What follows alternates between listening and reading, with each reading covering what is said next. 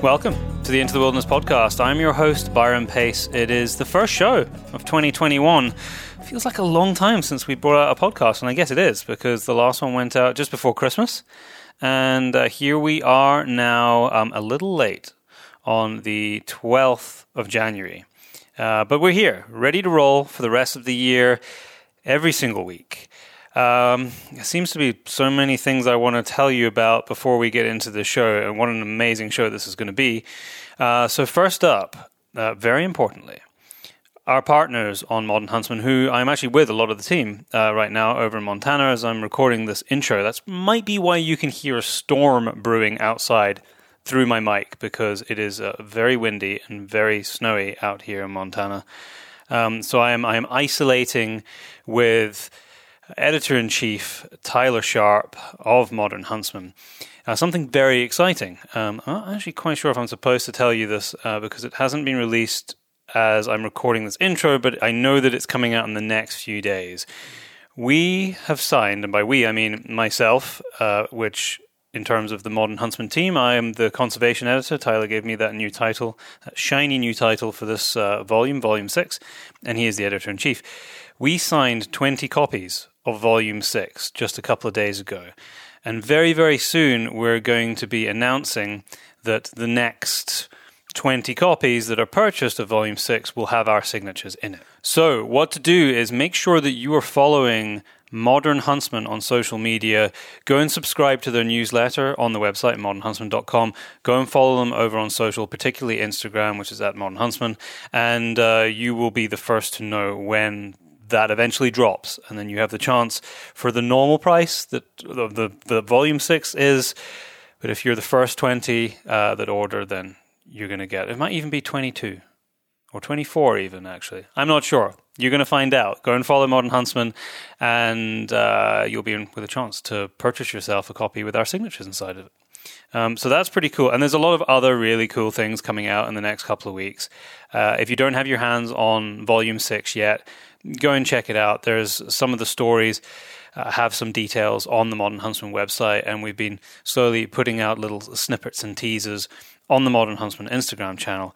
It truly is a breathtaking volume. I mean, they've all been amazing, but this one, I'm so proud to be part of it. And I think what I'll be doing is I'll be recording some podcasts. Well, I'll certainly record one with Tyler because we're in the same house, and we're going to probably talk about Volume 6 and what's coming up in the future of Modern Huntsman. So you'll get a little taster. He's been on the show before a number of times, so if you can't wait until I bring out a podcast with him, go back and look at the archive and find, just look for, search for Modern Huntsman or search for Tyler Sharp in the podcast, and you should find it. Of course, I have to start the year thanking every single person who has gone over to Patreon and supported the show. You really do make these shows possible. It's a lot more work than people think. And your support, either whether that be moral support or financial support, makes a huge difference. So first of all, thank you to everybody who already supports the show. And I am going to start by mentioning all the top-tier Patreons, which this week include Richard Stevens, Richard McNeil, Ronnie Speakman of RDContracting.co.uk, Tom McRae, James Benjamin Normandale, James Marchington, South Ayrshire Stalking, the guys at South Ayrshire Stalking, Josh Starling, Thomas Cameron, Mark Zabrowski, and Galax Clothing. It blows my mind that so many of you are top-tier, but every dollar that is supported on the Patreon page really, really, really helps. Just head over to patreon.com/Byron Pace, and you can go and have a look at the tiers. Now, I've actually just done something recently. If you don't want to sign up to a Patreon account so that you can support the show, much easier than that. Just head over to, or maybe you just want to make a one-off donation to help me make these shows. Head over to byronpace.com. Or byronpace.co.uk. It takes you to the same place. And click the podcast tab at the top and the podcast that you listen to. And there's just a donate button now. So you can just hit the donate button. It's through PayPal, but you can pay with a card, and you can just make a one-off donation, and it will it'll really help. The way that we like to frame it is that for the price of a cup of coffee, you can help make this show possible. Simple as that. And if that's something that you can't do for whatever reason, then the other way that you can show your love and really, really support the show is to head over wherever you listen to this show and rate and review it. That helps a tremendous amount. It makes it a recommended show when other people are looking for similar shows. So head over, rate and review. And if you have any feedback, I love hearing feedback. It really kind of keeps me going. So you can email the show, podcast@paceproductionsuk.com. Okay, so to this week's show, and I speak to the fascinating Dr. Mark Scherz, who's a herpetologist. He has his own podcast. He does a lot of science communication. You will get all the tags on how to find him and where to listen, either right at the end of the show because he gives them to you, or you can just look at the show notes, and it is there as well. You may have even seen in the last couple of days from when this podcast goes out pictures of like a fluorescent gecko. This really amazing discovery. Well, the team that he's involved in, that's the guy, and you're just about to hear from him and all the amazing work that he does on Madagascar. But there are some things in this podcast that might seem like overly scientific and in-depth. I hope that we do a really good job, or mainly Mark, actually, not myself, of explaining what everything means. I'm basically probing his brain so that he can explain things to me so that I can understand them. But so much of this understanding, so we talk about why we actually name species. Like, why is that important? What is taxonomic inflation? How does the evolution of species work? The issue of egos in science. Whether we should be concentrating conservation on ecosystem levels or individual species, the importance of flagship species, and the problems with habitat fragmentation. And it's all really important for the overall conversation around conservation. So although some elements of this might be deep dives, I think that you'll be able to take a lot out of it. And I don't know if you can hear that, but that is a dog crying because I had to shut one of the dogs in the room next door because he kept on bumping the mics. So it's a fascinating conversation with somebody who is incredibly knowledgeable on their subject. And I could have easily talked to Mark for another hour and a half.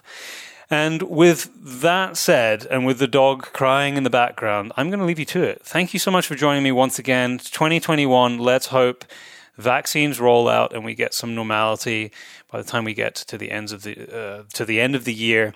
I really, really appreciate every single one of you who listen. It would mean a lot to me if you can recommend this show to just one other person, because that really helps grow the listener base. And for me, that's what it's all about. It's engaging with people and hopefully bringing really interesting stories from fascinating people around the world. So with that said, I really hope that you enjoy this interview. Mark, welcome to the show. Where am I speaking to you from? You're sat in Germany, are you? Yeah, I'm in Germany. So I have just moved to Potsdam in northern Germany. It's just outside Berlin. And I am going to start a new postdoc position here at the university in January. Oh, brilliant. Where are you from originally? Are you German? It's a very complicated story, and I'm sure your listeners don't have time to hear it all. What's the truncated version? Well, the truncated version is I was born and spent most of my life in Basel, Switzerland. Oh, okay. But my parents are both English mother tongue speakers, and I am obviously an English mother tongue speaker. So After growing up in Switzerland, I spent 9 years living in America, which is why I've got something of an American twinge to my speaking. There's a very international vibe going on with your accent. They say that kids from international schools have this sort of characteristic English. And I went to the international school there in Basel, and one can certainly hear it. So what are you? What's your postdoc going to be in now? Or what is your focus? So my focus has always been, even when I started my bachelor. So I did my bachelor in Edinburgh, and then I came to Germany for my master's and PhD. Oh, amazing. Near where I live. I'm studying at Edinburgh right now, actually. Oh, most wonderful city in the world. And I mean that very sincerely. I did my bachelor's there. It's so a very beautiful city. 4 years there. It is gorgeous. And the people are so nice and everything is just so... The only problem is the insulation on the houses. But anyway, so I did my bachelor's in zoology in Edinburgh. But already when I was applying to that, I really, really wanted to study reptiles and amphibians in Madagascar. Because when I was about... Because it's a cool place? Yeah, well, I think when I was about 8 years old, I sort of fell on my head and my brain went, Madagascar, that's the place where we should spend all of our effort. And so that's what happened, basically. I dedicated most of my childhood to learning as much as I could about Madagascar. And somewhere along the way, I developed an entire obsession with reptiles and amphibians. And so when I came to Edinburgh, I was really keen to do anything that I could in the direction of studying the herps, the herpetofauna, reptiles and amphibians, of Madagascar. But as it turned out, it was quite difficult to do that. So I wound up doing all of that extramurally. So I organized expeditions, which in the UK is a really supported and well-funded thing to do. It turns out in most other countries, that's not really the case. And so I was able to go to Madagascar 3 times between starting and ending my bachelor's. And so, I made that my main research direction. And then I came to Germany to do my master's here. And if I'm honest, the only reason I came here was so that I could work with the leaders in Malagasy herpetology, which are Dr. Frank Glawe, who is the curator of herpetology at the Bavarian State Collection of Zoology in Munich, and Professor Miguel Vences, who is a professor of vertebrate zoology at the Technical University in Braunschweig. And so very quickly I was able to work with them and they getting to work with them put all of the... it's not really wood on the fire at that point. It was some kind of extremely explosive fuel. And so... There was no going back at this point. No. Already in my childhood, I think the ship had sailed. It's a brilliant place to be enthused by because there's so many endemic species there. Exactly. So you can easily fall in love with the animals. And, I interact with people every day who just think that, chameleons are the most wonderful things in the world, or Europlatus, these leaf-tailed geckos, are spectacular, of course. And so it gets people excited about it, even without sort of understanding the underlying thing, which you get to know much better when you start researching it, which is that Madagascar is just a place where evolution was handed an open and undetermined platter, and then was like, we can now do all kinds of weird stuff that we couldn't do in other settings, mostly because it was already... So it's about the size of Germany or France, or, it's about the size of California for the American listeners, 3 times the size of the UK. Massive island. And... It was wiped essentially clean by the KPG extinction event, so that the massive asteroid that, of course, meteor that wiped out the dinosaurs. Madagascar was also already isolated by the time that happened, and so it was essentially clean slate, and now all this stuff could come to the island, which had all this open niche space and physical space, and make it home and do weird things. And then we think that maybe chameleons emerged there. Lemurs are special to there. If you go to the plants, it's like 60 to 70% endemic at the family level. It's insane amounts of diversity on this one giant island. So if you're interested in evolution, or if you're interested in community ecology or assemblage ecology, then it's really sort of the dream place to work. Incredible. So, are you saying that the chameleons that people might be more common on the continent of Africa, right, actually evolved originally in Madagascar? So we don't know that story fully. We have a paper that we're working on that basically... So there's a bit of a back and forth about this story. In the 90s, there was a paper that came out. It was like, chameleons originated in Madagascar. Wow, cool result. And then in 2013, there was another paper that was by Crystal Tolley and colleagues, that was published, and it basically said, it actually looks like chameleons maybe emerged in Africa. And now our latest results, which are not yet published, basically say we can't tell for sure because that deep part of the chameleon evolutionary tree is not resolved. So we don't know if it was emerging in Africa and then colonizing Madagascar and then coming back to Africa, or emerging in Madagascar and then colonizing Africa somewhere along the way. Well, we do know for sure. Is there a possibility that there was like co-evolution going on? Not so much co-evolution as very weird back and forth dynamics. So, like this question in a lot of island biogeography, when the island is continental in nature, we have this fundamental question of: have they emerged through vicariance, which is that the two land masses drifted apart, basically, or have they emerged through dispersal? Did it get over there by sailing across the sea? And that's really just a question of timing. What we do know for sure in chameleons is that they're the deepest group of chameleons, the oldest group of chameleons, are the teeny tiny chameleons in the genus Brachysia and their sister genus Pallion, which are not maybe what you might imagine as what a chameleon looks like. And then Madagascar has a second group of chameleons that are not closely related to those what are called leaf chameleons, that is much more closely related to the African chameleons. And we know that Madagascar has about 100 species of chameleons, so about half of all chameleons. And so now we want to know the answer to the question: where is their origin? What is their the source of their diversity, or where did they come from? And that question, because there are basically no fossils from within the last 65 million years on Madagascar, is not an easy one to answer. Yeah, because we rely so much, or we have historically relied so much, on the fossil record to determine this. Right. So there's partially this historical problem.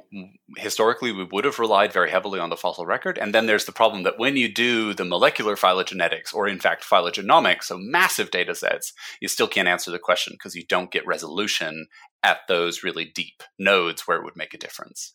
So it might be that we have to wait until a few fossils come out. And that hasn't been helped along by people finding fossils that are too young and being like, oh, this helps us to answer the question. Well, it doesn't, because they're too young. Or you find fossils that are in entirely different parts of the world where people go, this looks like it's a chameleon. And then this was quite a famous story.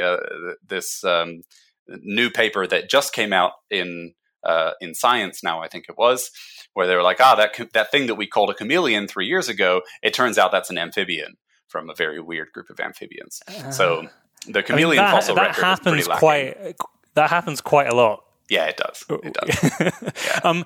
I'm conscious of the fact that you just mentioned phylogenetics there, which and I'm thinking about sort of the level of scientific knowledge of the people who listen to this podcast. Oh, yeah, so everyone is kind of they're absolutely intrigued and enthralled by it. I guess that's why they listen to all these amazing guests that I have on.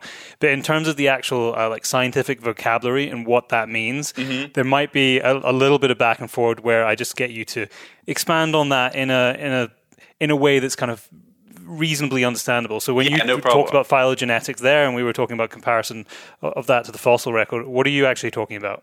So phylogenetics is basically tree building. If you want to know the family tree of any group of animals, you have to build a tree out of it. And we do that based on a combination of different things. Historically, this was done entirely based on features of the animals, their so-called morphology, and nowadays we do it very dominantly based on genetic characteristics because, of course, everything inherits DNA from further up the tree, and so basically you can look at the shared genetic history and you can reconstruct a tree out of what those things are related to. The details are not really that important because it gets extremely complicated, and then yes. We're not going to be here for the 6 hours that it requires to fully explain it. But it allows us to get a good estimation of what's related to what and how closely, and then you can trace that further and further back, and eventually you can come to the conclusion that these two things are very closely related, or these two things are very distantly related. And part of the problem when you're reconstructing trees like that is, depending on what part of the genome you're looking at, which genes you're looking at, you might have very quick evolving genes. So it's important to know that different parts of the genome evolve at different rates. And you can have bits of the genome that change very quickly, and they'll be really useful for the shallow level. They might differ between you and your grandfather or your great-great-great-great-great-grandfather. But when you start having... But we're still the same species. Yeah, exactly. But when you start having much further back, there's a point at which we get this phenomenon called saturation. And then those quickly evolving genes aren't informative anymore because the number of changes is so saturated that you can't see any differences anymore. And then you have to go to slower evolving genes, and those will have evolved at a rate that is approximately appropriate for answering those questions that you have. Now you get the problem that at some point there is an age where simply no genes are evolving slowly enough, or you can't find which ones are evolving at the appropriate rate in order to answer the question of which relationship is closest where. And that is the problem that leads to these inconsistencies or these uncertainties in the phylogeny. And that's where a lot of molecular-based people would be like, okay, we'll stop. We can't get any further. But, of course, historically, how this has always been done is to look at the fossil record, because those questions that you can't necessarily answer with genetics, if there's a physical record of what happened around that time, you can answer those questions.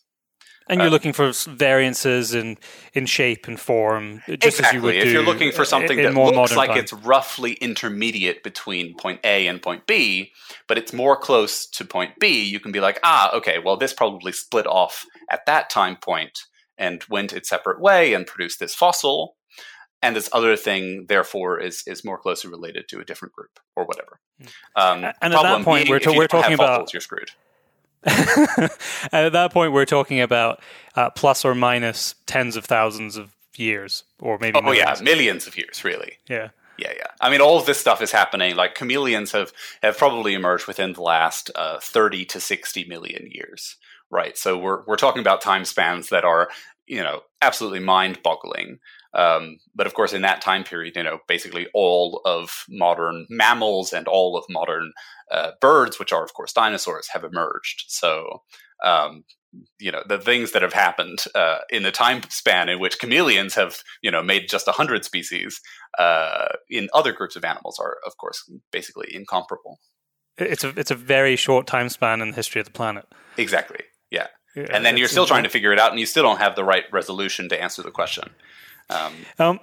Before we get into, because the main focus of the conversation is going to be this one paper that was brought to my attention. This I'm going to butcher the title of your paper that we're actually going to talk about. Barcode fishing for archival DNA from historical type material overcomes taxonomic hurdles, enabling the description of a new frog species. So that is what we're going to be talking about primarily. But before we get to that, just because you bring it up, you've been talking about this, actually defining species with more modern techniques than we used historically, which, as you said, was mainly on morphological differences.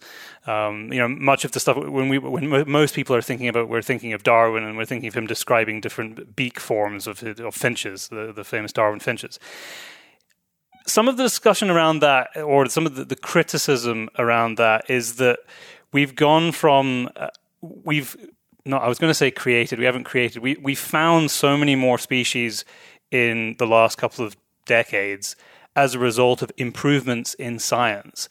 At what point are those differences genetically between species not important for the conservation of those species? When do you define that something is a species and something is just a slight variation of a species? Oh, that's the million-dollar question, isn't it? I mean... Yeah. We could get 100 scientists in a room and we could get them to fight over this. You would not get a consensus with 100 scientists, I tell you what. But it's a really fundamental and really important question that It is. We kind of need to work out what the answer to that is, but we have been discussing it for a long time. Exactly. I think that is one of the fundamental questions that keeps people going to work every day. It's something that when you work on things like defining species and like describing species, it's something you have to face all the time because you're constantly having to second guess yourself and say, are these things really species? Because if you don't second guess yourself, you wind up just doing what's called taxonomic inflation. So taxonomic inflation is basically naming things species without them actually being species. And people want to name species because it's cool to be able to find a new species. Yeah, I mean, exactly. There is an incentive there. It gives you some prestige. And I tell you what, in science, it's so easy for one person's entire life achievements to be neglected or forgotten. But in taxonomy, in the science of naming species, when you name a new species, your name is permanently associated with the species that you have named. Okay, so any species that you describe, let's say, what's a good example? So if you go to some of the historical names, the really classical names, like Gulo Gulo, okay? So Gulo Gulo was, I believe, and let me just make sure that this is true, was originally described by Linnaeus, who is, of course, the father of modern-day taxonomy. Yeah, famous, yep. Exactly. So it was described in his Systema Naturae, this massive work in which he basically gave names to all the things.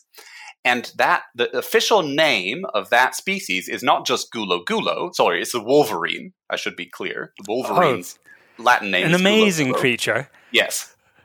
So the Latin name is not just Gulo Gulo, but it is, in fact, Gulo Gulo, and then in parentheses, Linnaeus, 1758, because 1758 is the work in which he published that name. Now, it's in brackets. This is very important, and people ignore this all the time. The reason it's in brackets is that it was not originally described in the genus Gulo. So in taxonomy, all animals, so Linnaeus's idea was that all life on Earth should be placed into basically a binomial system where you have the genus, which is sort of an overarching category of similarity, and then the species, which is that specific species. He didn't really enter into any sort of mind exercises as to what was a species because he didn't think there were that many. And so he was like, all right, well, everybody knows what a species is. It wasn't really this is why we're so used to, or in sort of the more public domain, we're so used to seeing the Latin name describing a species as two words. Exactly. Most people will see it as two words, just as you've described. Yeah, exactly. And his idea was essentially that this is just a two-word system, and there aren't that many, and so if I make lots and lots of them, things don't get too complicated. Well, it turns out that he had no notion of just how complicated life on Earth was. He just had these things that he'd been sent by various collectors from across Europe and across the world. And he was like, oh, I can place these all very nicely into this system. And then he created sort of a hierarchy of structure above the genus level that also indicated something about how similar animals were.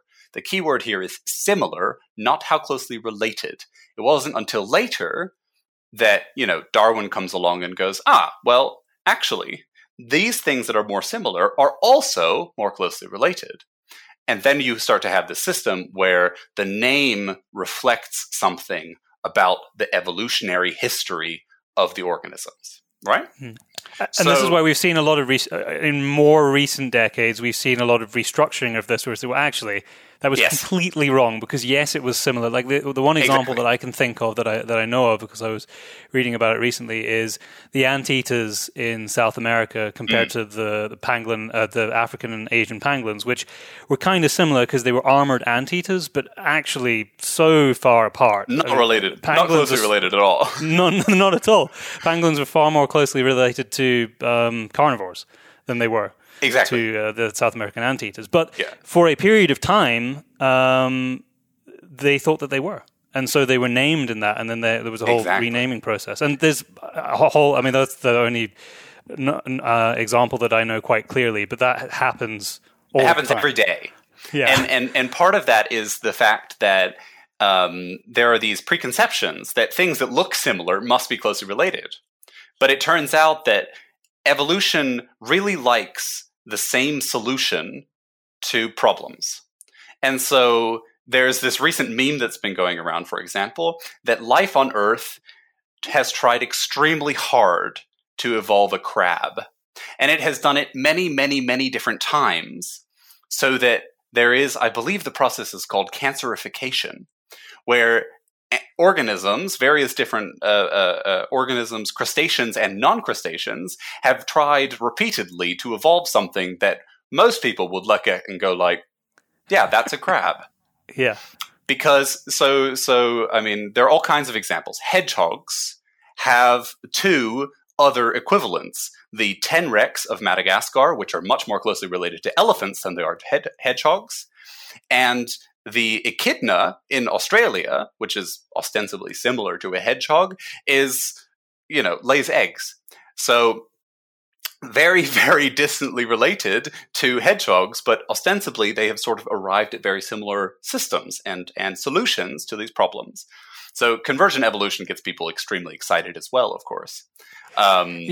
Yeah, what is it environmentally that have we come to an answer as to what is it about living in the environment that crab species live that has guided evolution to create something that is just so similar? Oh, there are so many answers to that question. I mean, it depends on every system. If you go to the crabs, for example, you can easily imagine that having defensive mechanisms in the shapes of claws and a hard shell for protection. Because, exactly, and you have all of the... So, in fact, much of this is based on logic. If you think about an animal that's trying to get through a loose, semi-sandy substrate, okay, and it's got these limbs, and the way that the animal is going to move, if the body is of a certain proportions, is in this sinusoidal wave, so in sort of an up-down wave, right? But if you have limbs the whole time, initially they sort of help you to get that thing, but in fact, you're just as efficient without the limbs. And so all of the animals that have tried that repeatedly, which includes both fish and various different reptile groups and amphibian groups, they've gone, I don't really need these limbs. And so they lose them because evolution is like, well, this is costing us energy. We don't need it to get where we're going. And therefore, bye-bye limbs. And once you've lost a limb, it's extremely difficult to get it back. And that's another one of the sort of principles of evolution, is that it finds a solution and then it's sort of canalized along the route that it has taken there. And it can only do sort of alternative things, except in very rare exceptions, in order to then get any further. And so you have these weird sort of directions that evolution goes along the way. But if I may loop back to the initial thing that you asked about, sort of why people are interested in answering these questions about, or in describing species in the first place, the reason I mentioned gulo-gulo is that, you know, Linnaeus is permanently associated with that thing, and that gives these scientists a lot of this feeling of permanence, which is, as I said, so fleeting within taxonomy. And so any species that there is described, everyone is going to be to feel sort of permanently associated with that species. And that sort of, I think, is a bit of an ego thing. Right? Yeah, I was going to say, but it kind of vindicates this entire lifetime of working in science in a way. It can, but I think it also, you know, it's something like you feel like you're really making a difference. And it is a hugely important thing for these species to have names in the first place, because if we want to manage their protection, it's very difficult to protect something you don't have a name for, because you can't talk about it. You can't spread the news about some little frog in a rainforest somewhere if you're just like showing a picture of a frog and being like, this is the frog we want to protect. It doesn't have a name, but the forest will probably be gone before we get around to naming it anyway, and therefore, you know, please. I mean, that goes to, I mean, an extension of that question, which is that with very limited resources and time and rapid extinction around the planet, as well as population declines that are not necessarily in species that are currently being threatened with extinction or on the IUCN Red List, is this a good place to spend a huge amount of resources and time when exactly your point that you just made there was that maybe by the time we actually work out what the relationships are between all these species, they're not going to exist anyway, because we're not spending enough time protecting the greater ecosystem that supports all these species? That's a great question. The answer is, I think, very uncomfortable for a lot of people who think that they're making a difference by doing this. Because my answer to that question is that whole ecosystem conservation, or at least whole habitat conservation, is the only solution to this problem. I agree. The thing is that if you're using flagship species, which is sort of a key word in conservation ecology, or all these sciences that are focused on pulling the public along with you, something they could relate to and get their claws into. So the panda bear is the big example for WWF. Yeah. And elephants and, giraffe and whatever, all these big animals that everyone's like, oh, I want to protect those animals. Well, you can use those animals. So lemurs in Madagascar are the number one example. You can leverage lemurs to get money, and then you use that money to protect not just the lemurs, but everything associated with the lemurs. And so flagship species work. But only work if you're not using the money that you use for those flagship species exclusively for breeding facilities for them. So in my mind, the panda stuff, that's a very long conversation. But I think that the a lot of the things that happened with pandas was dedicated to getting them to breed in captivity. Meanwhile, they were losing bamboo forests at unbelievable rates. And ultimately, they managed to remove pandas from the most threatened category on the IUCN Red List. But still, there was the biggest boon to the entire planet from that conservation work was through the protection of the ecosystem that the pandas inhabit. So I would, in answer to your question, I would say, generally, the biggest thing that people can do is to protect the whole ecosystem. Nevertheless, having understanding about, it's not just about protecting the animals. It's also understanding what was there, what is there, what does evolution have the potential to create, and how are things related to each other can answer all kinds of different questions about biogeographic history. You can use the way that animals are dispersed across a mountain chain to infer something about how old the mountains are. So you can use these things in all kinds of different contexts once you have sort of the taxonomy in place. But that, I think, all of that goes back to your very first question that started this very long semi-tangent, which is, what is a species? At what point do you protect these stupid things? And for that question, I can only tell you, it has been debated by some of, in my opinion, the greatest minds. Yep. And I think we're close to a solution. So in 2007, well, really in I think 1999, there were, or 1998, 1999, there were these papers by Kevin de Quiroz, who I believe is based at the Smithsonian Museum in Washington, D.C. And basically his argument was, we've had all of these debates, since Darwin, basically, since the idea of species and evolution, there have been all these debates about what a species is, when at the core, there basically is this central understanding of what a species is. And the answer to the question is basically, it's some kind of cohesive unit of animals that are exchanging some kind of genetic information and are stable through at least some period of time, right? So very, very hand-wavy sort of answer to the question. But what an answer like that allows us to do is say, okay, so classically people are familiar with a few different species concepts. They say, oh yeah, the biological species concept means they must be able to exchange, to reproduce together and produce fertile offspring. If you don't have that, they're not they are the same species.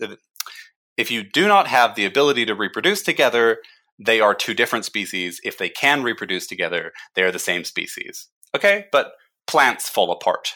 And bacteria, you can't use that on bacteria. And anything that's parthenogenetic, so anything that basically reproduces without any kind of genetic exchange. So there are geckos, for example, that can, they have entirely female species, they reproduce through parthenogenesis, which is asexual reproduction. There's a few snakes as well, I think. Yeah, plenty of snakes can do this. Some monitor lizards as well. And the crazy thing is, when you have that, of course, no two individuals can exchange genetic material. They can't interbreed with each other, and therefore every individual is a different species, which is a ludicrous hypothesis, right? So the biological species concept falls apart. Right? And then you have all these other things like the morphological species concept or the recognition species concept. The species must be able to recognize each other as conspecifics, right? All of those things, they agree at the fundamental core, which is that it's some kind of cohesive evolutionary unit. And evolutionary is key there, right? And so what Kevin de Quiroz did was he distilled that and said, okay, these are the things that we agree on. And on top of that, we have, instead of concepts, let's call them criteria. So you can have the biological species criterion, and it could be fulfilled or not fulfilled. And if it's fulfilled, then great. You have really strong evidence that these two things are two different species because they don't interbreed. But in something asexual, it's obviously not going to be fulfilled. And therefore, you can move on to some other criterion. And his concept was free of rank or order, and it basically said the more such criteria are satisfied by the species that you're looking at, the stronger the evidence that these two things are different species. But even if only one of them is satisfied, you can still consider it a species as long as you're explicit about it. And for me, that entirely changed my way of thinking about it because it means that you can look at a system and you can be like, okay, well, I don't have time to do the experiments to try and cross these two things to figure out if they could be genetically compatible with each other or, you know, see if they recognize each other. But what I can do is look at their genetics and I can say, these things have lots of genetic time between them. They also are morphologically distinct. They sound different from each other. And therefore I have all of this evidence that accumulates that says these two lineages are two different species.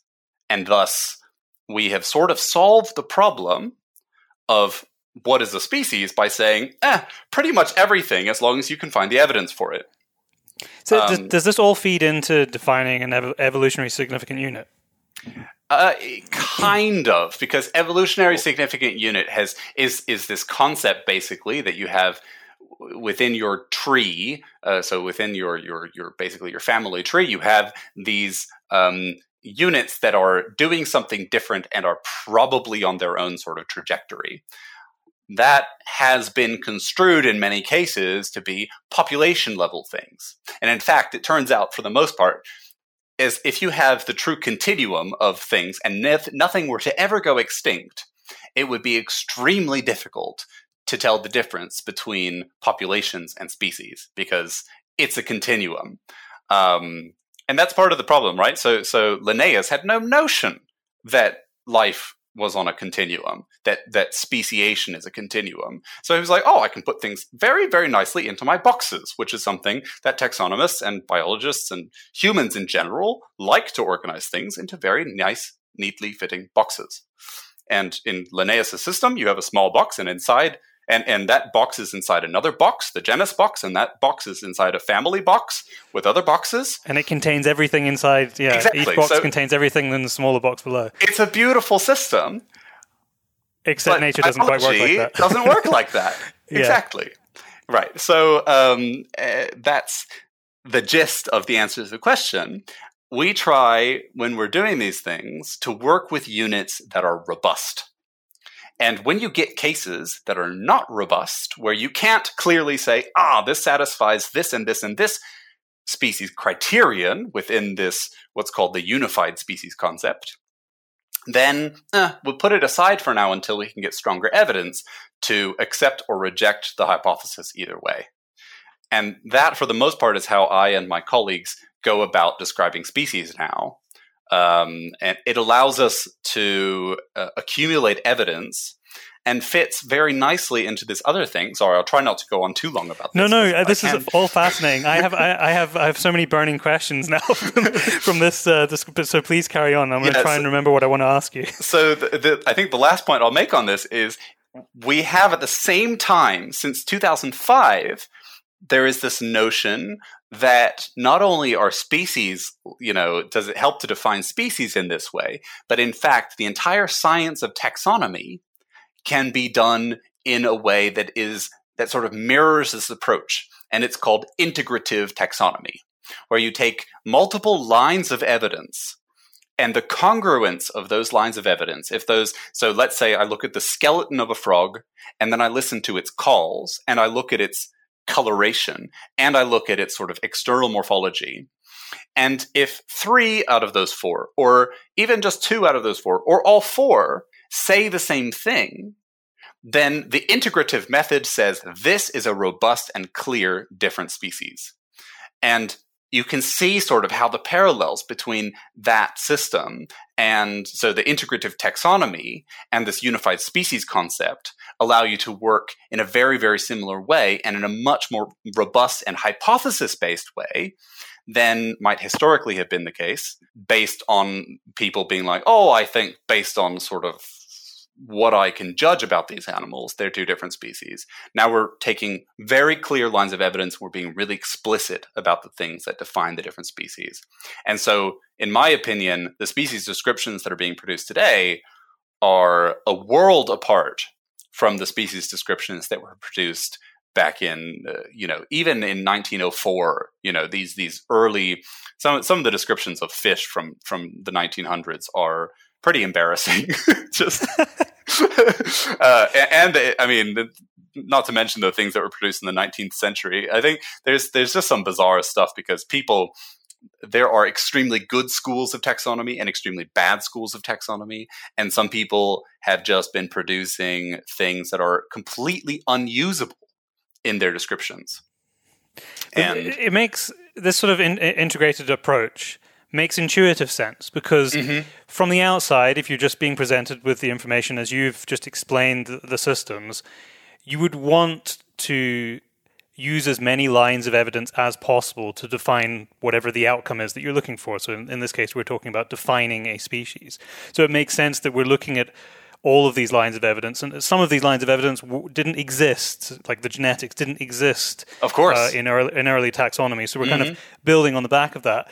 One thing I wanted to just raise as a counter to a point that I brought up to you earlier about phylogenetics breaking down species into like these. Or I had said creating, but not creating, but sort of realizing all these species because of these very small genetic differences.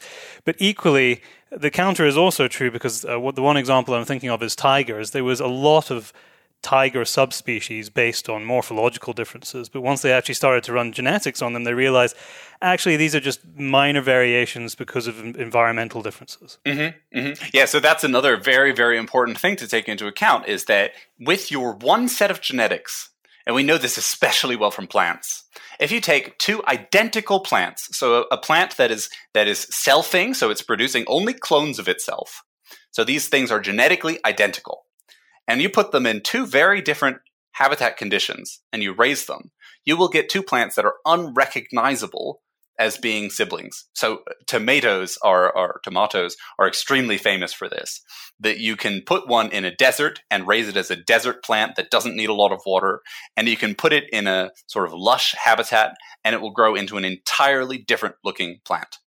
And that's just because there is this thing called phenotypic flexibility that allows an organism to do one thing with its genetics or another thing with its genetics based on the environment in which it's raised. Which is there's more plasticity in plants than in... Yes, significantly more. Else, yeah. But because they're static. They can't move apart from seed dispersal. Yeah, and tubble weeds. Yeah.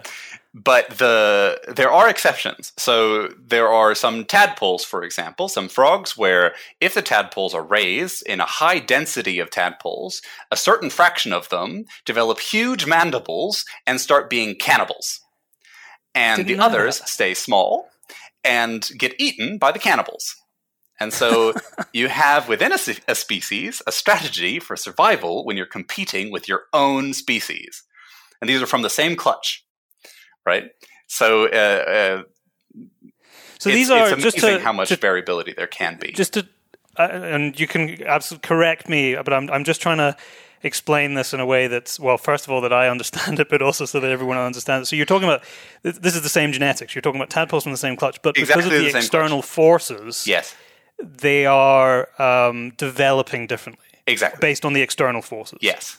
Yeah, so you can think of it like locusts as well. So locusts have this sort of stable form that is, if they are at a low density, they all look like this sort of normal, small, grasshopper-y thing. If they start to have high-density things, and I believe it has something to do with the number of times that another leg rubs against their own leg, a certain number of them, in fact, I think most of the population, will suddenly transition into the transitory or this dispersing locust that flies for massive distances and eats everything, and you get these enormous locust plagues as a result of this phenotypic flexibility associated with basically a glut of available resources and high population density. If you don't have that population density, you will never get those massive, I believe this is the case, you never get those massive dispersing locust swarms. Yeah, I think that there's been quite a lot of research on this recently, and it's particularly relevant because we saw so many big swarms this year and last year. Oh, yes. But yeah, the plagues it's have fascinating been crazy. How they have been. It's fascinating how the expression of, am I correct in saying that this is basically how the genes are being expressed? Yeah. So it's exactly, it's a genetic response essentially to the events that are, or to the environment, right? So you have this stimulus. The stimulus induces probably an endocrine result. So something within the body is changing in terms of physiology, the availability of some kind of hormones. The hormones elicit genetic responses that then produce different proteins that change the shape of the body. And all of this stuff is available within the developmental or the genetic code of the animals. It's incredible. Now, I want to ask you one more thing before we eventually talk about barcode phishing, which was the original reason you and I got in contact. Yeah. And it's just on the back of everything that we've just been talking about in defining species. In terms of conservation, it's more complicated than that again, though, because it is not just about protecting species. Sometimes we might have populations of animals which are the same species but are adapted for the environments that they live in to the point where there couldn't really be any crossover anymore. How important is that understanding as we're talking about conservation as a whole and ecosystem health and protecting ecosystems as an umbrella for all the species that live within them? So, I mean, there is... So ecological speciation goes a little bit in this direction. So ecological speciation is this concept that above all of the other factors that are driving two different species apart are adaptation to their local environments. And that can happen entirely overlapping with each other. So you could have one thing that is adapting to, let's say in an orchard. If you have one orchard that has apple trees and cherry trees, and you have a fly or a wasp that decides to lay its eggs on the one tree or the other tree, even though their habitats are physically overlapping with each other, they can speciate because they only ever mate on those fruits that are suited to their choices. And you can have these sort of ecological interactions that allow that to happen, as I say, sympatrically, or you can have it very far away from each other. So in addition to ecological differences, you also have this compounding effect of being separated by lots of distance, which prevents gene flow between these two different populations. That as a concept is hard. It's hard to say how that feeds directly into conservation because I think it's, first of all, it's not very well understood. Secondly, we don't necessarily think it's that prevalent. I mean, my opinion is that it's probably a significant contributor to a lot of what's going on. But it's not as, it's not like the dominant force in a lot of cases. But I would say that it makes the loss of even small forest fragments particularly concerning, because, or, you know, small habitat fragments. I always talk about forests as though forest is the only type of habitat that exists. But of course, the same is true of a small coral reef or a small bit of savanna that's otherwise surrounded by some kind of a brushland or whatever. All of those things are somehow precious in that they have a history. Now, if that history is very young, you might not have had any opportunity for something to specialize on that habitat, and therefore losing it might not be so big a deal. But in all likelihood, any population within a forest or a piece of habitat that's been there for, let's say, a few generations, or especially a few dozen or hundreds of generations of any given animal or plant or other organism, there is a good chance for local adaptation to have occurred. And so you are losing something of that evolutionarily significant divergence every time you lose that piece of habitat. Now, that's not to say that we have to be like putting our foot down and saying no forest from tomorrow or no habitat from tomorrow can ever be destroyed, because we can't reconcile that with, you know, human beings. That's just not possible. We need habitat to, we need land, we need all those things. Very complicated conversation. But you still have this certain, there are more significant and less significant units that you would lose in any case. And if I'm choosing between a forest that has only been there for, 30 years, a secondary growth forest, and I'm choosing between that and a primary forest that's been there for 200,000 years, there's a very obvious choice there. So we can set priorities based on how much or what the probability is that things have sort of locally adapted when we're thinking about what kind of areas we're deforesting or using for humans. I suppose as time goes on and our landscapes are already incredibly fragmented around the world, but as they become more fragmented, if we don't make sure that these the reserves or protected areas are linked together better. I think I've mentioned this, I think, on the podcast before. There was a paper out recently saying that I think only 10% of protected areas were connected to any other protected area.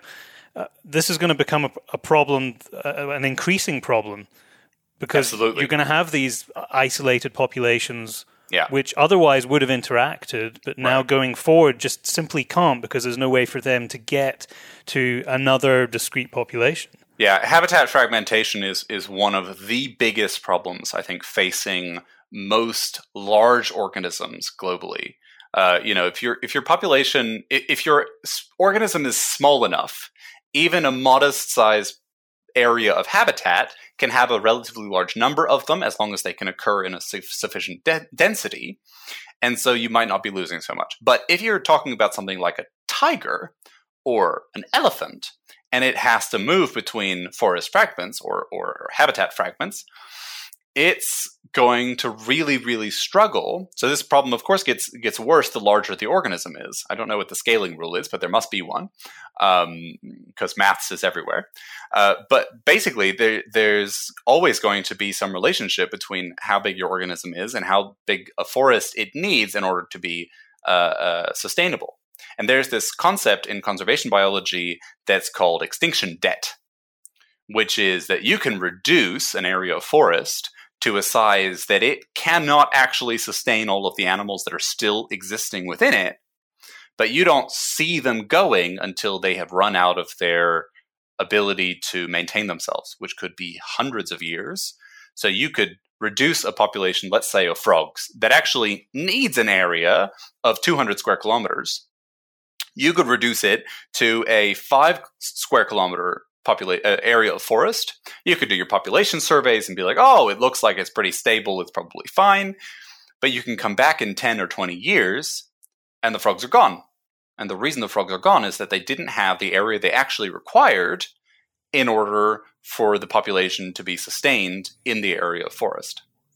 So you end up with genetic degradation and then eventually Exactly, genetic degradation or inability to find appropriate mates, or what's very commonly the case in frogs that breed in streams is they require forest upstream and downstream because the tadpoles get washed down. Okay. And if there's no forest where they actually emerge, of course, there's no ability for them to replenish themselves, and so they go extinct, even though they're still mating in their original forest. And this goes back to connectivity. Exactly. And continuation of environments. Wow. So that's why gallery forests, these forests along streams and rivers, can be extremely important for animals that are related to those rivers, because they might actually have a life cycle that requires them over their adult lives to migrate up the hill so they can reproduce and send their tadpoles down the stream. One of the things... I thought this was going to be a conversation that was going to be on one of the short, just pure scientific podcasts that goes out on the sort of the interim weeks from my long form conversations. But this has turned into a long conversation with me before. That's the problem. This has turned into a long form episode, which I am absolutely okay with because I could keep doing this. I know I've said we're going to get to the paper. We are, but you just brought up something else, which is something I'd been reading about recently. And to be honest, I hadn't. Even though this is an area that I kind of fill my life with and I'm fascinated by, it had only been brought to my attention recently, which was this defining edge species, which goes to something you were talking about earlier about species with that have basically existed for a longer period of time and weighting them in terms of where should we put our investment in to protect.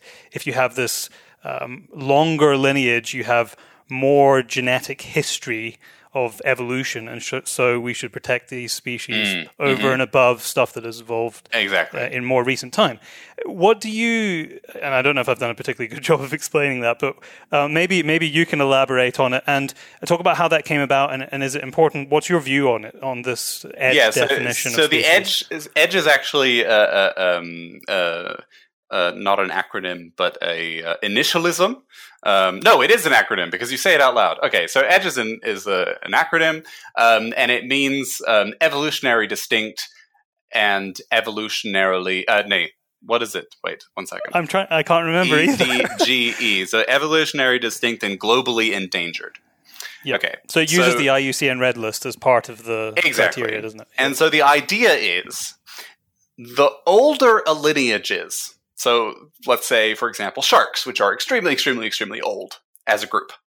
And so if you were to take a shark and it doesn't have any close relatives alive today, then it is extremely evolutionarily distinct.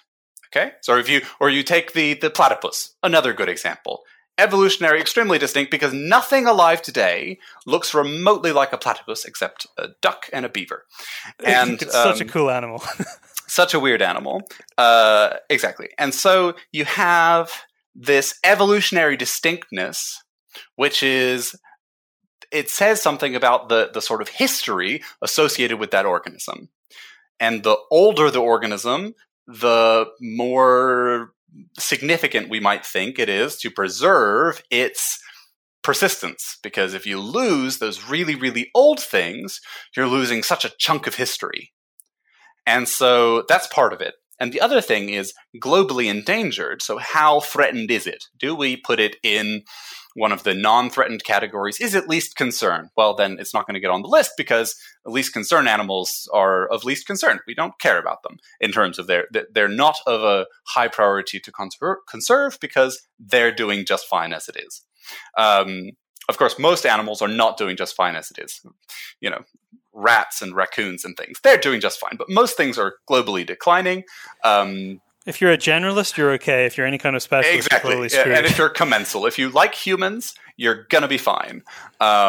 Everything else is pretty doomed. Anyway, so and the edge concept takes together these two different pieces. It takes the evolutionary distinctness and it takes the global endangerment, and it gives you a magic number through some kind of mathematical formula, because as I say, maths is everywhere. And it gives you basically a priority in terms of how much you need to protect this animal. So, for example, if you have a very weird snake that lives in the north of Madagascar, and it's called Xenotyphlops. It is not related to, well, Xenotyphlops grandidieri. It is not closely related to any other snake, blind snake. And so it has a very high edge score because it doesn't have any close relatives, and it's only found in one tiny area on like two different beaches in northern Madagascar. And that puts it very high up the priority list in terms of animals that we want to protect under this edge concept. Now, that is partially a consequence of taxonomy, because it's the taxonomists who decide how many species there are. Biology really decides how many species there are, but the taxonomists are like, how many boxes they do we put this into? Yeah. Exactly. And so until relatively recently, there was a second species of Xenotyphlops, and only in 2013 did it become, I think it was 2013, did it become clear that it's actually just one species. And in doing so, you basically double the edge score, because that part of the evolutionary distinctness is also related to how many close relatives does it have. And if you go from 2 to 1, you, as I say, double basically the score. And so most of the things that are extremely endangered or are evolutionarily distinct, we have to take very careful scrutiny of them under the taxonomic from the taxonomic point of view, and be like, is this really so evolutionarily distinct? Which can be difficult, but it's an interesting way to think about it. But again, I think it's something where they're basically choosing flagships, not for how cuddly or cute they look, but rather for how evolutionarily distinct they are. And in my view, that's a good thing, because you get flagships that are not just lemurs and pandas and tigers. It gets away from the charismatic. Exactly. And you get some more of the weirdos. Like, I don't know if chimeras are on there, but they should be. What is a chimera? Chimeras, sorry. The very deep sea. They look a little bit like sharks, but are not really closely related to sharks. They're an extremely ancient group. And all kinds of weird things. There are some frogs on the list. And so they, there have been a series of papers related to the edge species and setting global conservation priorities for them. But as I say, I think the key here has to be in protecting the entire habitat. And we're not going to get close enough we're not going to get to the point where protecting single species is going to make nearly as much of a difference as protecting entire ecosystems. And I suppose in terms of these ranking systems, whether it be the EDGE system or whether it be the IUCN Red List, one of the reasons why we have to have them, apart from knowing where the issues are arising with certain species and drivers that are causing their extinctions, is because that we are in a place where we simply don't have enough resources to save everything. Right. Which is really what this comes down to, because otherwise there would be no need to rank it. You would just make sure that everything was as protected as it possibly could be, and we'd be reinstating landscapes. But as you alluded to earlier, that's something that's just, it's physically not possible, because we have an increasing population heading towards 9 billion people, and we need more land for agriculture, and we need to harvest more biomass out of the seas to feed people. And we are struggling with this pool between making sure that human populations survive and are healthy and protecting species. But then you also have this this link back that we rely on so many of the services, ecosystem services, that are provided by the fact that you have biodiversity, right? Which is the umbrella term for everything that we've been talking about. Exactly, and I think that this is, as you say, it's a way of dealing with a bad situation. We're at the point where you literally cannot put out all of the fire, so you have to choose what you're going to save. And choosing based on how evolutionarily distinct something is and roughly based on how important it might therefore be to its environment, which is something that the edge system conflates those two things, but it is they are kind of related to each other. It allows us to set some kind of priorities. Sorry, go on. No, I was going to say, I mean, just on the back of what you just said there, how much work, and I don't even know if there's actually even an answer to this, but how much work has gone into trying to understand the importance of particular species, particularly those that are threatened, because those are the ones that we're putting money and effort into saving, in terms of their place in the greater ecosystem functioning. Because really that is what we're talking about protecting here. As you said, right at the start, that's where we need to be focusing our time and our effort and our money, is protecting ecosystems. And to protect that, you have to protect how they actually function. And they function as a result of all of the species that are within them. So you would assume that some species are more important in terms of the functioning of those ecosystems than others. Those absolutely. That are least important are the ones that we could allow to disappear, which sounds terrible, but being very analytical about it, if we accept that we can't save everything. Some species are, we could say, redundant. So it is possible, if one species goes out locally, to, for example, replace it with one that is filling the same niche elsewhere. We don't always know exactly what the result will be, and sometimes that can go disastrously wrong. But for the most part, there is this basic core functionality that we want in the ecosystem. And if we can find something that does the trick, then maybe we can get it back. I'm unfortunately not the right person to ask that question because I don't know enough about these systems. But I think that there are loads of examples of things where we're like, okay, well, we need so let's bring back to Madagascar. Historically, Madagascar had giant tortoises. Okay, Madagascar today has 4 endemic tortoises, 2 of which are small and 2 of which are relatively large. But it used to have Aldabrachelys, which is the largest tortoise alive today, or one of the largest tortoises alive today. Well, it turns out that the species that's on the Seychelles, of which I can't remember the name right now, is basically the same species as used to be in Madagascar. And in Madagascar, there is the hypothesis that these giant tortoises, along with the giant lemurs that used to be there, may have been responsible for seed dispersal of all kinds of different plants.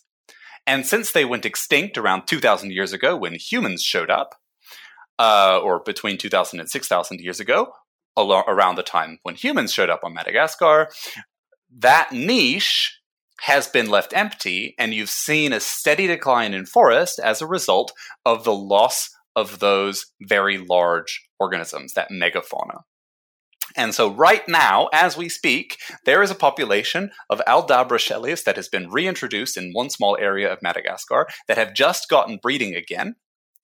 And so we're filling the niche through the species that maybe is very, very closely related to the species that was in Madagascar until 2,000 years ago, or maybe they went extinct actually later than that. I don't remember now, or more recently than that, I mean.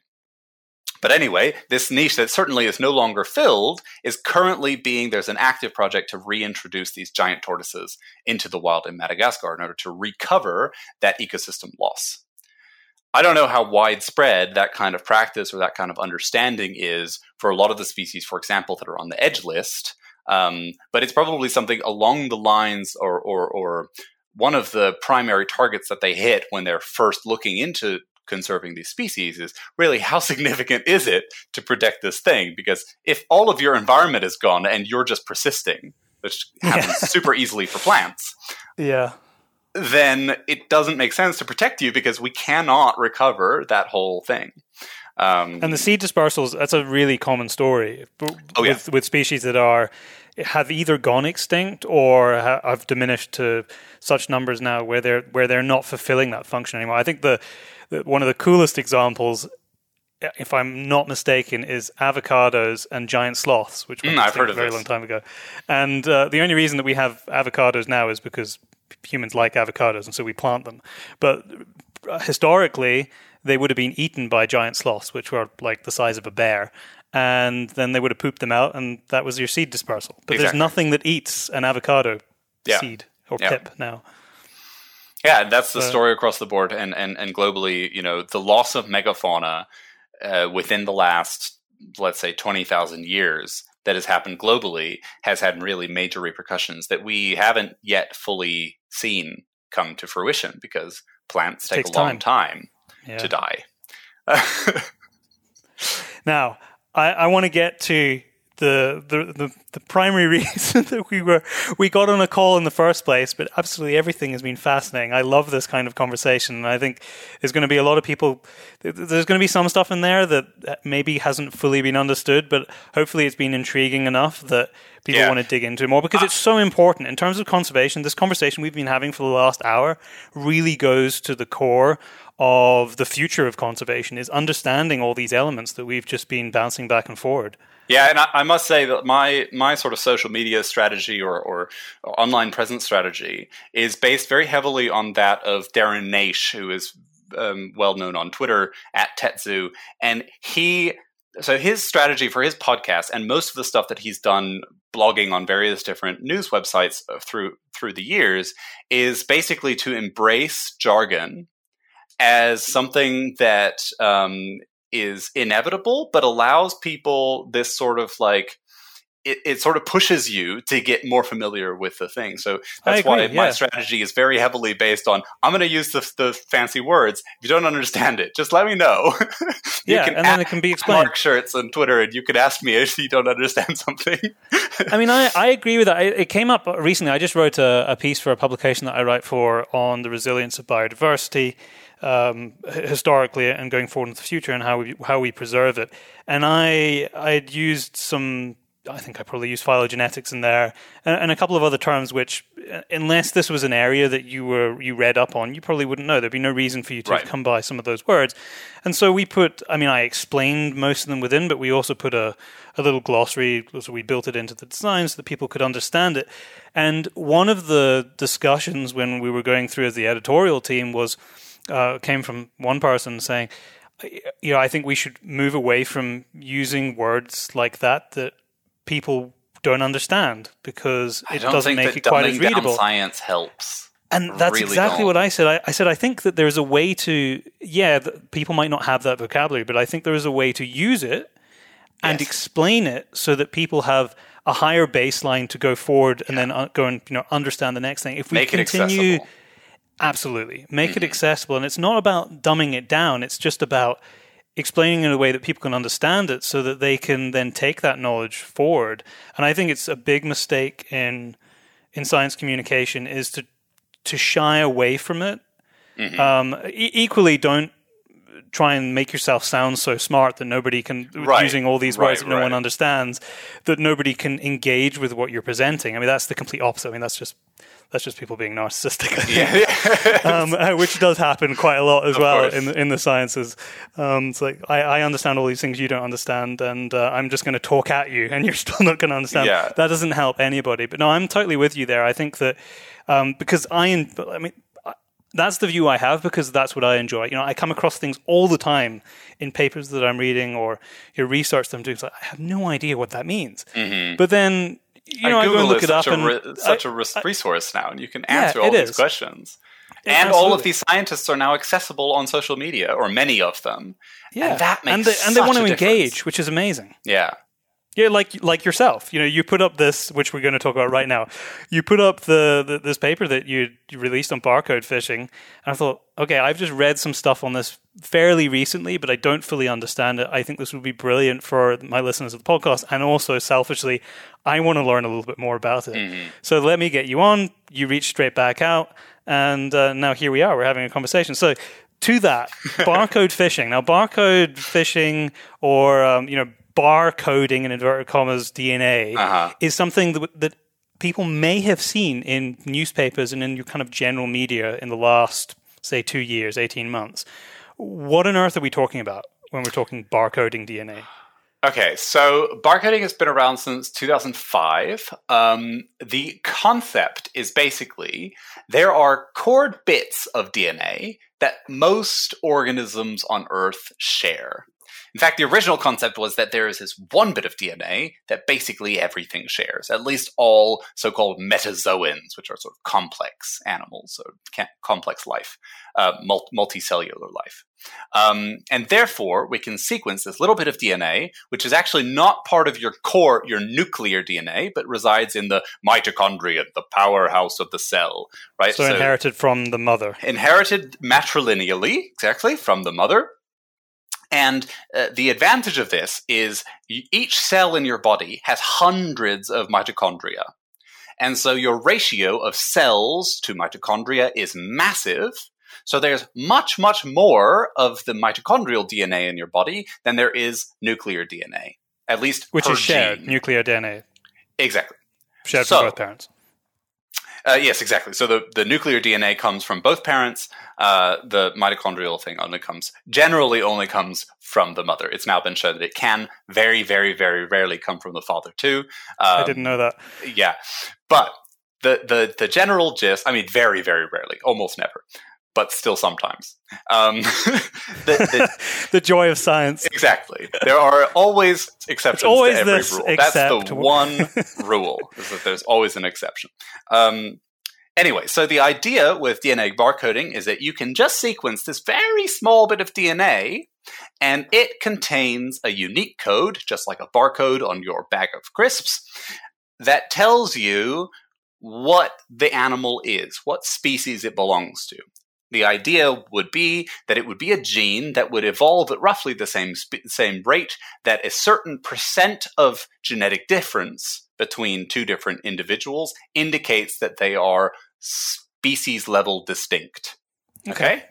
So if I take two humans, they will have an extremely small value in this gene. But if you sequence a human and a chimpanzee, you'll have a much more reasonable percentage difference. I don't know what it is. So there's a threshold.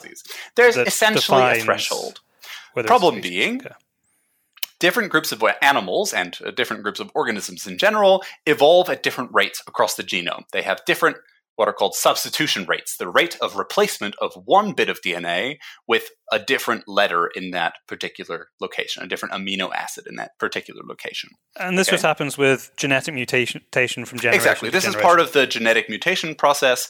It happens very, very slowly in most places in the genome. Exceptions are things like the MHC genes, the genes that are responsible for your immune response. They evolve unbelievably quickly. And because they have to keep you alive. Exactly. They have to contend with all of the conflict that your body is encountering. And so your MHC genes are fast evolving.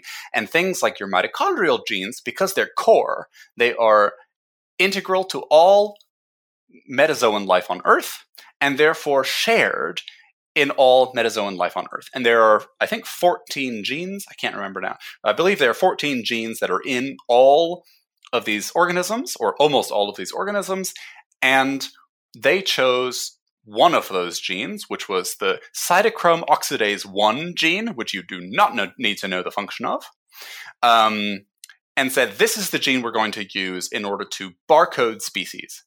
And you can sequence lots and lots and lots of species, and you can look at them and take the percentage difference between two things. So you basically align them so that they, where there's an A in one species, there's an A in another species, and another species, and another species. So you get these DNA alignments. That's how we work with DNA sequences. We align them and then look for the number or percentage of differences. Of differences, yeah. And so the idea being, you can now take your cytochrome oxidase 1 gene, and you can build a stack of them, and you can say, now we know that these two species, or these two individuals, because you're always working with individuals in genetics. You're very rarely pooling things into an entire species. So these two individuals belong to the same species because they have 0% difference in this gene. Or these two things belong to two different species because they have, let's say, 3% difference in this gene. So as I say, it turns out different organism groups, so for example, birds and frogs, have astronomically different values in terms of the rate of evolution, rate of change of their mitochondrial genes. So if we set a threshold in frogs, it will not work in birds, and vice versa. Okay, and so you have to set it at the tax, at a certain level of similarity. Now, there is no hard and fast rule as to which level of similarity is required for that threshold, but generally, if we're working on a frog, we use similar threshold, although we do know that within frogs it can be very different too. But, you know, if I'm working with a snake, I'll use a more reptile-y sort of threshold. If I'm working with a lizard, snakes are lizards. If I'm working with a frog, I use a more froggy sort of distinction. Now, different working groups also have different things, but we'll ignore that. So that is the barcode concept. Now, it turned out a little bit later, a few years later, that in frogs in particular, cytochrome oxidase 1 is pretty hard to get sequenced. There's something about it that doesn't like to be amplified. And so they looked at the mitochondrial genes of the frog and said, okay, we'll try a different one. So they used this other gene that's called 16S rRNA. So it's a gene for a bit of the machinery that builds RNA builds DNA within the cells. And that gene happens to be very easy to sequence in frogs. And so in frogs, they chose this other barcode gene as the main one that would still be done. That didn't stop them from keeping doing cytochrome oxidase 1. They were eventually able to find a new way to get that one. But for the most part, we have sort of focused as frog people on sequencing 16S, as it's called. And so we have, in some different organisms, an entirely different gene that's being used for this barcoding method. The result of which is that you cannot necessarily say, okay, I'm going to compare a frog with a bird, because maybe they're using cytochrome oxidase in birds and using 16S in frogs.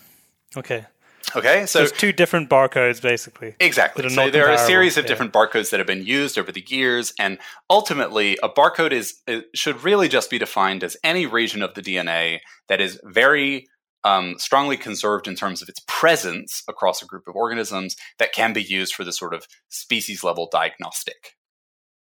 And so, what happened by chance, not really by chance, but just because of the right person working on the right group, is that the entire amphibian fauna, and in fact the entire reptilian fauna as well, of Madagascar, was among the first in the world to receive this intense barcoding effort. So in 2009, there was a paper published by David Vietis et al. In the journal PNAS, which some people like to pronounce PNAS, which is very funny. And they published this paper that was called A Vast Underestimation of something. Wait a second. I know this paper. Yes. I have to get the title right. Vast Underestimation of Madagascar's Biodiversity, Evidenced by an Integrative Amphibian Inventory.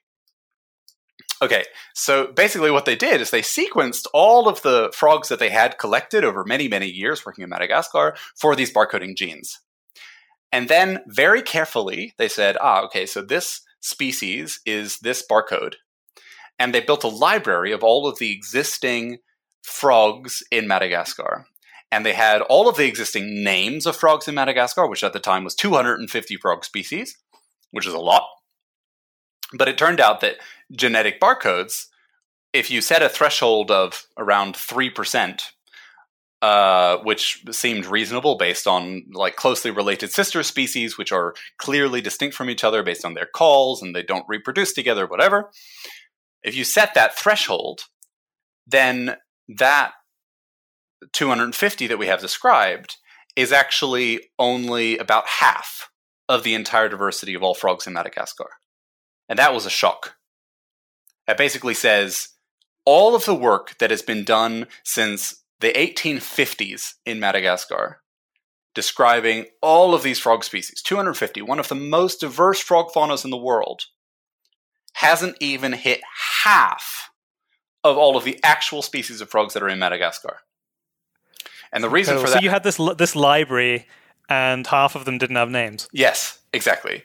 And it turns out the reason for that is in part because the scientists visiting the field didn't become a thing until the 1990s. Most of it until then was collectors, European collectors going to Madagascar, collecting things and sending them to taxonomists who were sitting mostly in Paris.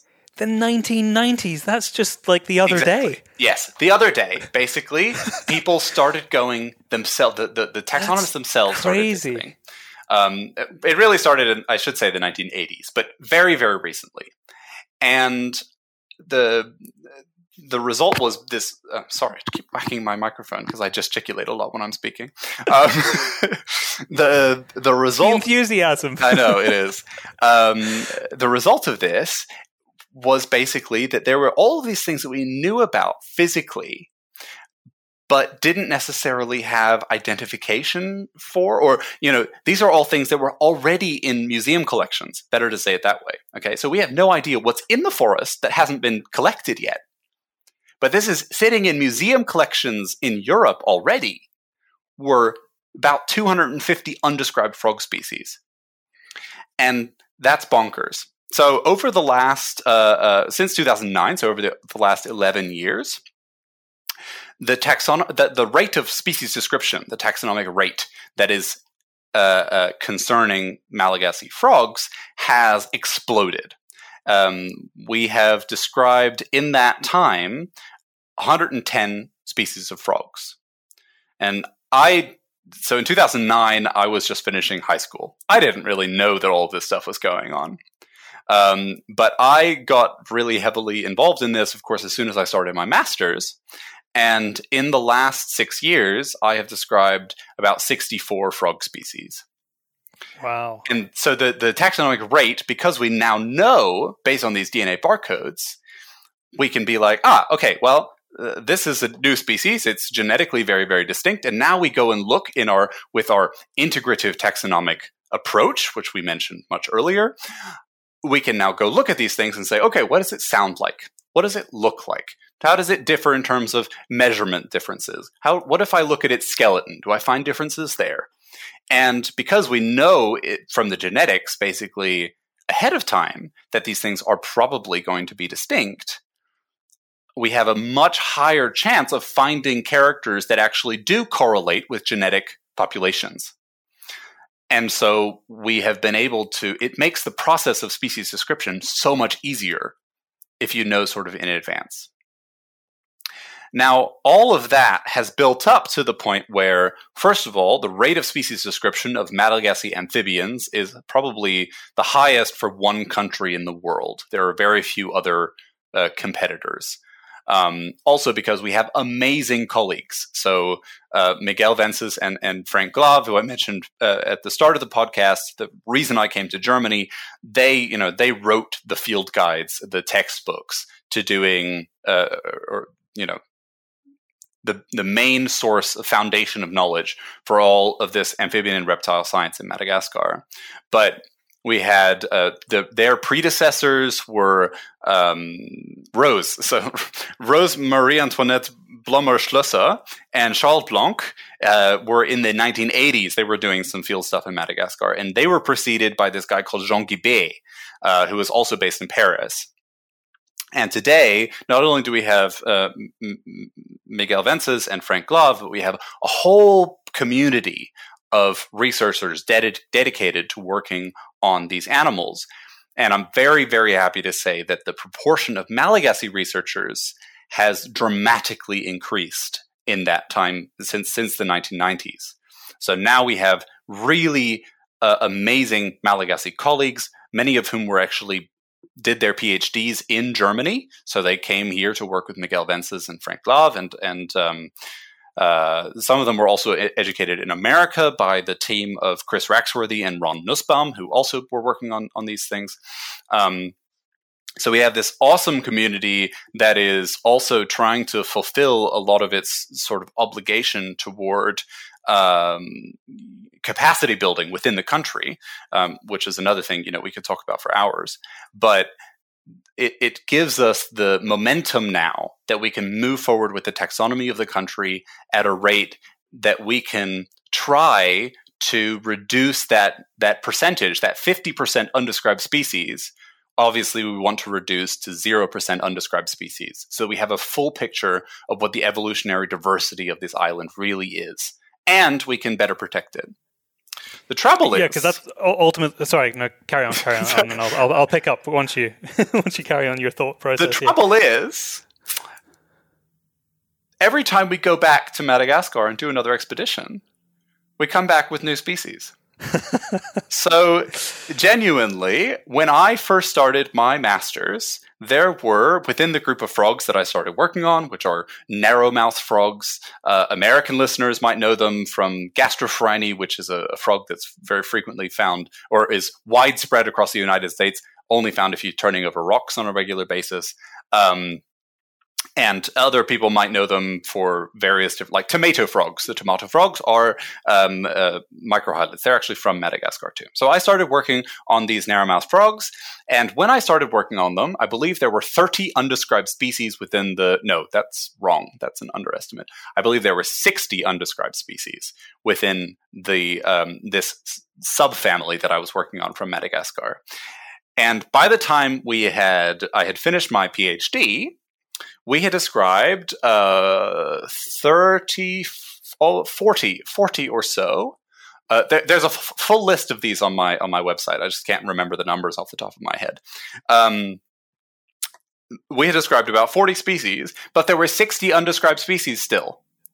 Because in the intervening time, we had found 40 new species, which is insane that you're finding vertebrates at a new species of vertebrates at that kind of rate is globally practically unheard of. The only other places where you can really do that is in New Guinea and Borneo, possibly some of those areas in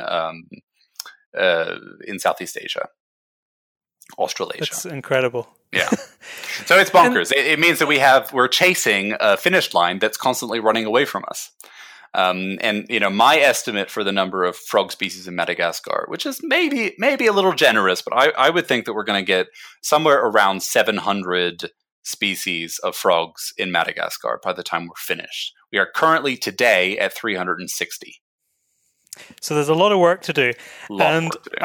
Just to bring this back to sort of the middle of our conversation here as we kind of bring this to a close, all this phenomenal work that's going on from many people now, so much time, you know, so much resources going into, I mean, we're just talking about frogs here, never mind anything else. Mm-hmm. How is that work being translated into actually protecting these species?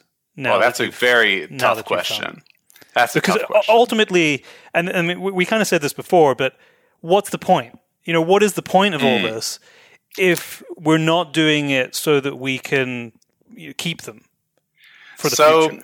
So it sort of boils down to a few different things.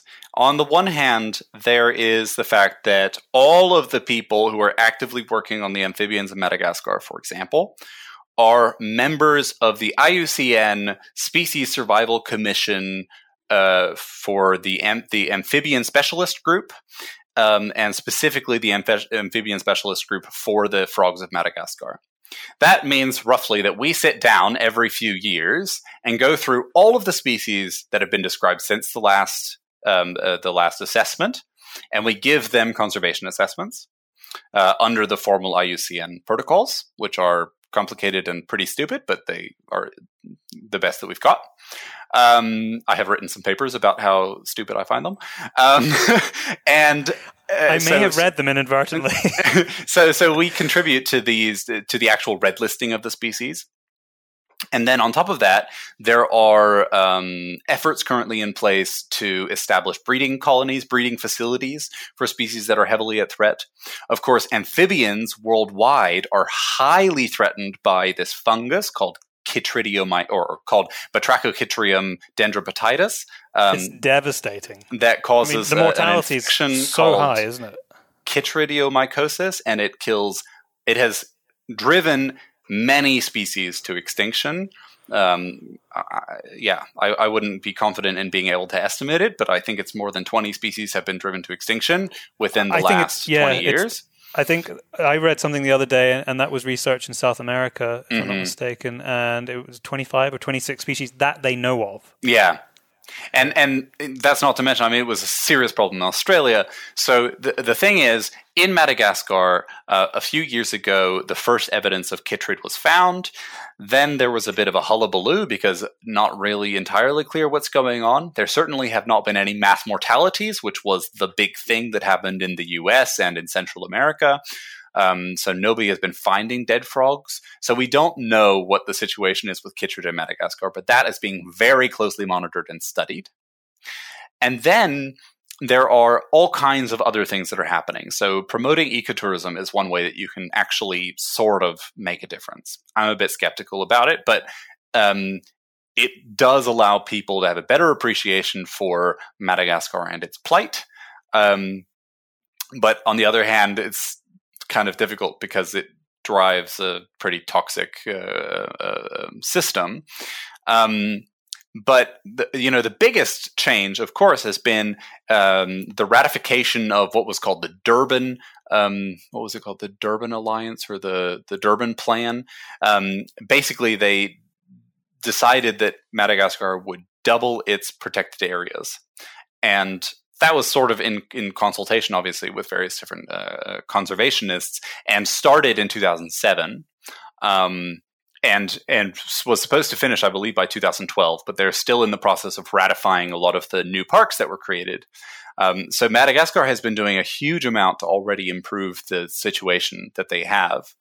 But socioeconomically, Madagascar is in the top 50 poorest countries in the world.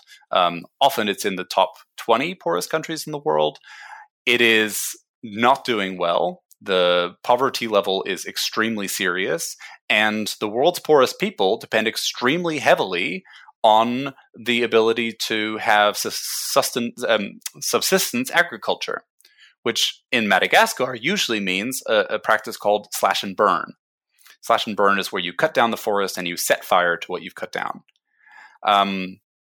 It is not sustainable in any way, shape, or form, and means that in a few years, I think about three years, you have to cut down another area the same size in order to expand, leaving behind an entirely devoid landscape that, as far as we can tell, or as far as I'm aware, is almost impossible to put animals or in fact forest, to reforest those things in any kind of reasonable way. There have been some efforts now with eucalyptus forest, which is not native to Madagascar and is a serious invasive in many places. But the big advantage is that eucalyptus can survive anywhere, and it stabilizes the soil, which is the big problem. The soil erodes like crazy. So one of the questions is, can you replace eucalyptus forest then slowly with true natural succession to bring back rainforest? And I don't know the answer to that question. Interesting. Yeah. Normally when we try and intervene like that, we screw it up. Oh, yeah, for sure. And I'm very skeptical as to whether or not that's going to really make a difference. But, it's something that is being tried. Obviously not actively by amphibian researchers or whatever, but I think this is all contributing to some extent to the bigger conservation picture of Madagascar and a global impression of how important Madagascar is as an island. And as this place to study evolution. It's just unbelievable that we have the opportunity to study a place that has gone completely nuts. The Galapagos of Africa. Yeah. So one thing that you bring up here, but I think it's really important just to highlight, is that it is true around the world that some of the most important places for the prevalence of species and biodiversity also correlate to the poorest places on the planet. Absolutely. And the places that are most vulnerable to being absolutely taken advantage of by enormous companies. Now, this hasn't happened to such a degree in Madagascar, but if you look at New Guinea and Central Africa, I mean, New Guinea is just heartbreaking because the palm oil plantations that have been erected in what used to be rainforest, because that's the best place for it, is as far as the eye can see there and in Borneo. And that's irrevocable damage that's being driven by people's need for and desire for things stabilized with palm oil. Yeah, and the question is, how do we... I mean, I see a lot of this as coming down to the fact that society globally hasn't yet been able to correctly value the services of nature to humanity. Because if we were able to correctly value them, then the alternative uses like palm oil, like you're describing there, wouldn't happen, because then the resources would flow to prevent that. Right. Yeah, I mean, it's so much of it is dependent on the global economy, and we have not really managed to make one. And so the rich countries continue to rob the poor countries, and the poor countries stay poor, and the rich countries get richer. And yeah, it's very, very depressing, but unfortunately, that's how it's all working right now. Mark, this has been an unexpected, incredible conversation. Not that I didn't expect it to be an amazing conversation with you, because I knew what I was getting into by reading your paper before, but I didn't expect us to go and touch so many different really important elements of modern day conservation. That was a treat I wasn't quite expecting, but very much welcome. So thank you so much for the insight and the education, both to me and to everybody who's going to be listening. It's been fantastic, and I would love to have you on again. Maybe we can take a deep dive into another topic at some point. Oh, gladly. In the future. That'd be fantastic. I mean, just, go on. I was just going to say, just tell everybody where they can follow you, because we're having this conversation now as a single conversation, but you're very active on Twitter and you have a website. Oh, yes. So where can people follow your work on a daily basis? Yeah, so I am a social media addict, unfortunately. I hate it. It's the worst. But you can find me on Twitter at Mark Scherz, MarkScherz. And in fact, as I'm the only one, Mark Scherz, you can just Google me and you'll find me all over the place. My website is markscherz.com. You can find my old Tumblr if you go looking for it, markscherz.tumblr.com. I don't maintain that anymore, so doesn't really make any sense. I sell pictures of frogs on Redbubble. Oh, nice. Which you can also find at Mark Scherz. And so I run a podcast where you can listen to me babble on like this about herpetology for literal days of your life, because our episodes are on average 3 hours long. That's amazing. And you do it with some other people? Yeah. So I do it with Gabriel Ugueto, who is a scientific illustrator. Just had some stuff published in National Geographic, and he's an incredible scientific illustrator. Oh, amazing. And Ethan Kosak, who is a comic artist. And he was the illustrator for the Does It Fart books, which people might be familiar with. I am not familiar with that. So those were by Danny Rabbiotti and Nick Caruso and various different... That's like a hive mind Twitter project. So Twitter is the place mostly that I am to be interacted with. You can find me on Facebook too, but I don't like Facebook, or Instagram, where I also am at Mark Scherz. I need to follow you on Instagram. I didn't know you were on there. Mostly I just post pictures of my vivaria, my little pieces of rainforest that I try to keep at home, and various different frogs that we're describing, which happens all the time. So I didn't mention the name of the podcast. The name of the podcast is Squamates Pod. You can find it at squamatespod.com, squamatespod.com.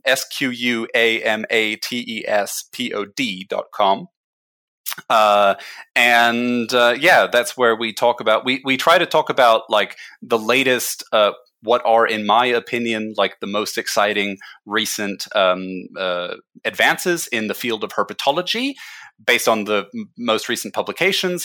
And also we talk about themed themed episodes, and we do things where we focus especially on underrepresented minorities within herpetology, which until recently we've been focusing almost exclusively on women in herpetology. We're going to branch out soon into talking about more of this, underrepresented people and all kinds of different problems, because we're basically three white guys making a podcast and talking about a field that has had historic underrepresentation of people cannot be done without mentioning the problems that we have and trying to work toward fixing them, or at least, bringing them up. So that's fantastic. Yeah. Well, when I started interacting with you on Twitter, I didn't realize, probably because I just wasn't paying attention, that you had a podcast. But now I know what my binge is going to be. Maybe it's going to be a very long binge if they're 3 hours long. How many episodes do you have? Brace yourself for some really intense jargon. The opening credits of the thing now are basically where the language is strong and the jargon is stronger. So well, maybe I'll just come out smarter, which is more for that. Well, that's my hope. My hope is that we can, by sort of talking about these things in a really intense way. I mean, Ethan keeps a lot of herps at home, but is mostly an illustrator. So I always find it great to talk with, because Gabriel Ugueto used to be a herpetologist, and he's not anymore. He's just an illustrator now. But Ethan is the reptile keeper, and he sort of brings us back to the, explaining terms that aren't necessarily clear to everyone that we're talking to. So it's a really great dynamic that I think we've got there. And we've had 2020 has just been rough, and so this year we're way behind in terms of episodes, and that's mostly on my shoulders. But we will be bringing the whole thing back and getting back on board. But until then, we have, I think, 16 episodes, which is cumulatively probably more of your life than you want to spend listening to. And as you can tell from listening to this episode, which we're now in 1 hour and 40 minutes of talking. It's amazing. I talk a lot and long, and so that's most of what the show is. It makes my life easy, because it's all interesting stuff, and I don't need to do much interjecting. I'm just listening and learning. But Mark, this has been fantastic. Thank you so much for coming on today. It's been an incredible conversation. Yeah, it's my pleasure. And I look forward to following the work that you're doing on Twitter and on your website. Good. I'm glad. Thanks a lot.